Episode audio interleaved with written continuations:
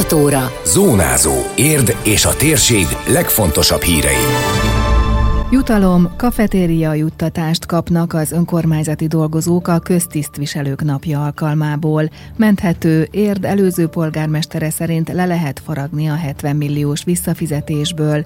Felemás, pénteken újra nyit az Érdi Galéria, de a művésztelep idén elmarad. Köszöntöm Önöket, Szabó Beáta vagyok. Ez a Zónázó, az Érdefem 113 hírmagazinja, a térség legfontosabb híreivel. Idén is lesz köztisztviselők napi jutalom. Az Érdi önkormányzat szerdai állománygyűlésén a polgármester megköszönte a hivatal csak nem 200 dolgozójának a veszélyhelyzetben végzett munkát, segítséget, adományozást, valamint bejelentette, hogy nettó 200 ezer forint kafetéria juttatást kapnak. Úgy gondolom, hogy mivel szerény az illetmény gyakorlatilag, tehát nem lehet azt mondani, hogy túlfizetett alkalmazottak lennének a városházán, ilyenkor mindig jutalomosztás szokott történni évről évre. Ma ezt úgy oldottuk meg, hogy kafetéria juttatást kaptak egységesen az itt dolgozók, ez 200 ezer forint nettó összeg, ebből gyakorlatilag meg tudja valósítani egy család a nyaralását, amennyiben ez hozzáteszi még az éves rendes kafetériáját, és ezzel kívántuk kifejezni a köszönetünket azért, amit tesznek a városért. Nagyon sokan ugye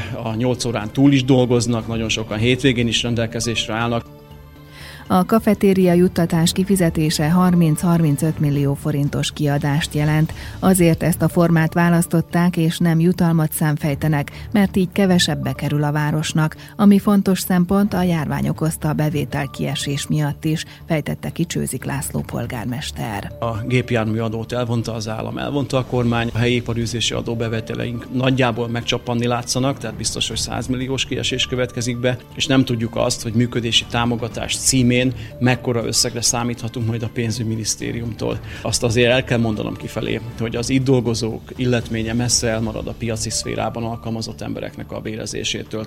Úgy gondolom, hogy egy ilyen célzott juttatás, egy ilyen nettó felhasználható kafetéria összeg biztos, hogy jól fog nekik most jönni. Ezen kívül jövő kedre a köztisztviselők napja alkalmából szerveznek egy főzőcskézéssel egybekötött összejövetelt is a napközis táborban. Még menthető a helyzet, hogy ne 70 millió forintot kelljen visszafizetnie a városnak a Fácán utcai óvoda beruházás miatt. Erről érd előző polgármestere beszélt rádiónknak, reagálva a pénzügyminisztérium döntésének hírére. Témészáros András szerint eljárásjogi probléma merült fel, és ezt a közbeszerzést levezénylő csapat nem vette észre. Úgy fogalmazott, ez november 19-én lett nyilvánvaló, és utána a polgármester és csapata nem tett meg mindent azért, hogy helyrehozza a kárt.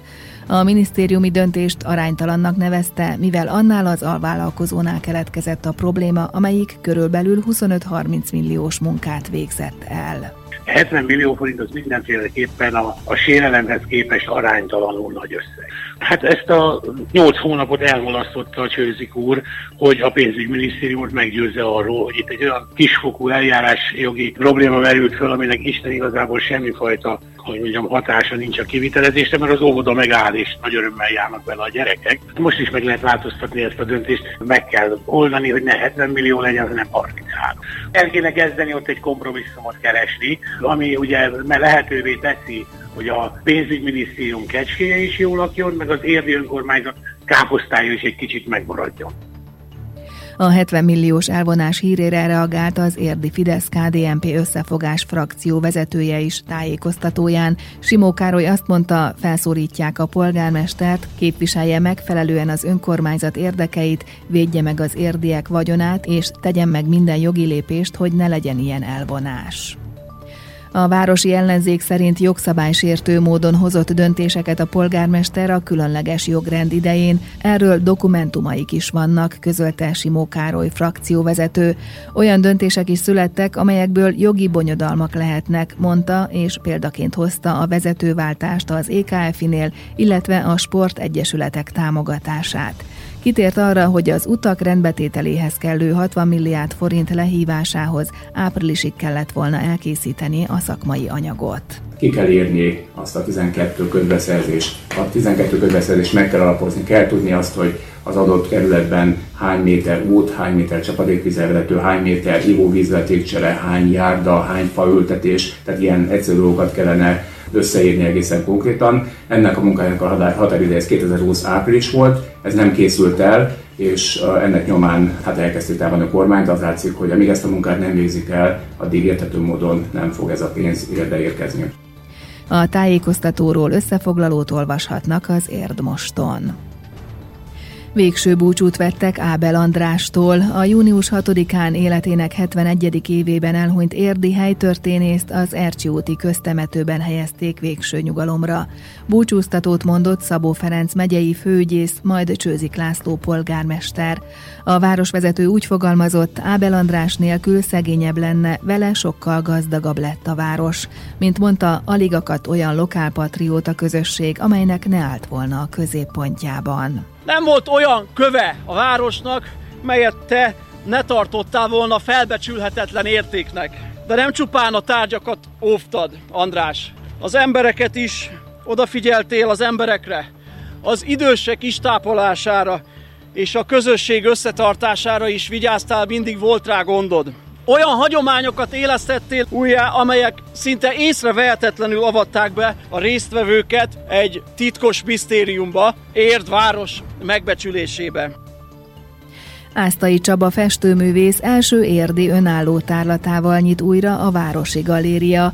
Pénteken lesz a kiállítás megnyitó, amelyen Dres Mihály világhírű jazzzenész, az Érdi Jazz Fesztivál és az Érdi kiállítás megnyitók rendszeres résztvevője játszik majd a közönségnek, valamint Feledi Balázs művészettörténész mutatja be az alkotót és munkáit, mondta el Kéri Mihály művészeti vezető. Egy kiváló festőművész Ásztai Csaba volt néhány munkája már az Érdi Galériába egy-egy csoportos kiállításon, de most először egyéni kiállítással mutatkozik be. Úgy, ahogy a, ugye a rendelkezések megjelentek, hogy hogy kell viselkednünk beltéren is, különféle rendezvényeken maszkal lehet látogatni a kiállítást, és a másfél méteres védőtávolságot kérjük a közönséget, hogy tartsák majd be. Ásztai Csaba festőművész pénteken nyíló kiállítása július 26-áig látható majd, de mint Kéri Mihály ismertette, az év további részében is folyamatosan várják a látogatókat újabb és újabb tárlatokkal. Ezt követi majd július 31-től augusztus 22 2-éig Luzicsa Lajos festőművész és Lőrinc Zsuzsa szobrászművész kiállítása, utána augusztus 28-tól szeptember 19-én a Vudak csoport kiállítása lesz. Ez a Magyarországon élő német származású művészeket fogja össze a Vudak csoport, és ezt követően a Magyar Festők Társaságának a kiállítása október 30-tól december 5-ig pedig Révész Ákos festőművész kiállítását láthatjuk december 11-től egészen 21 januárig az Érdi Művészterület tagjainak kiállítására kerül sor Kéri Mihály elmondta még, hogy a koronavírus járvány következményeként az érdi művésztelep ezen a nyáron elmarad.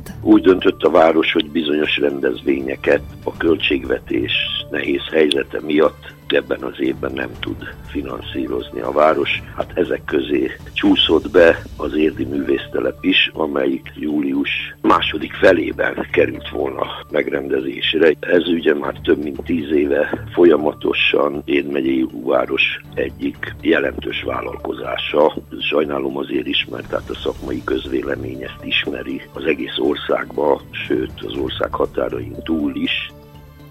A nagy sikerre való tekintettel ezen a héten is kinyit az érdi cseresznyéskert. Az Elvira Majorban mától szombatig szervezik meg ismét a Szed Magad akciót. A kísérleti ültetvényben különleges cseresznye és megyfajtákat szüretelhetnek a kilátogatók, mondta el Tetlákörs alpolgármester. Ez az első alkalom egyébként, amikor az Elvira Major területén a kísérleti ültetvényen Szed Magad akciót szerveztek a ottani munkatársak. Az ötletet az adta, hogy számos olyan fajta létezik, amiből ugye darabszámra viszonylag keveset ültetnek, tehát ezt normál kereskedelmi betakarítás keretében ez tulajdonképpen értelmezhetetlen lenne, hiszen tényleg fajtánként 2-4 fáról van szó, viszont ezek kiváló cseresznyék és kiváló megyek, amiket így a lakosság rendelkezésére bocsátottak, és egy rendkívül baráti áron, egyébként fantasztikus, tényleg nagyon jó ízű, szép, nagyszemű cseresznyék és megyek, roskadásig tele vannak a, fák, úgyhogy érdemes kimenni ezen a héten is.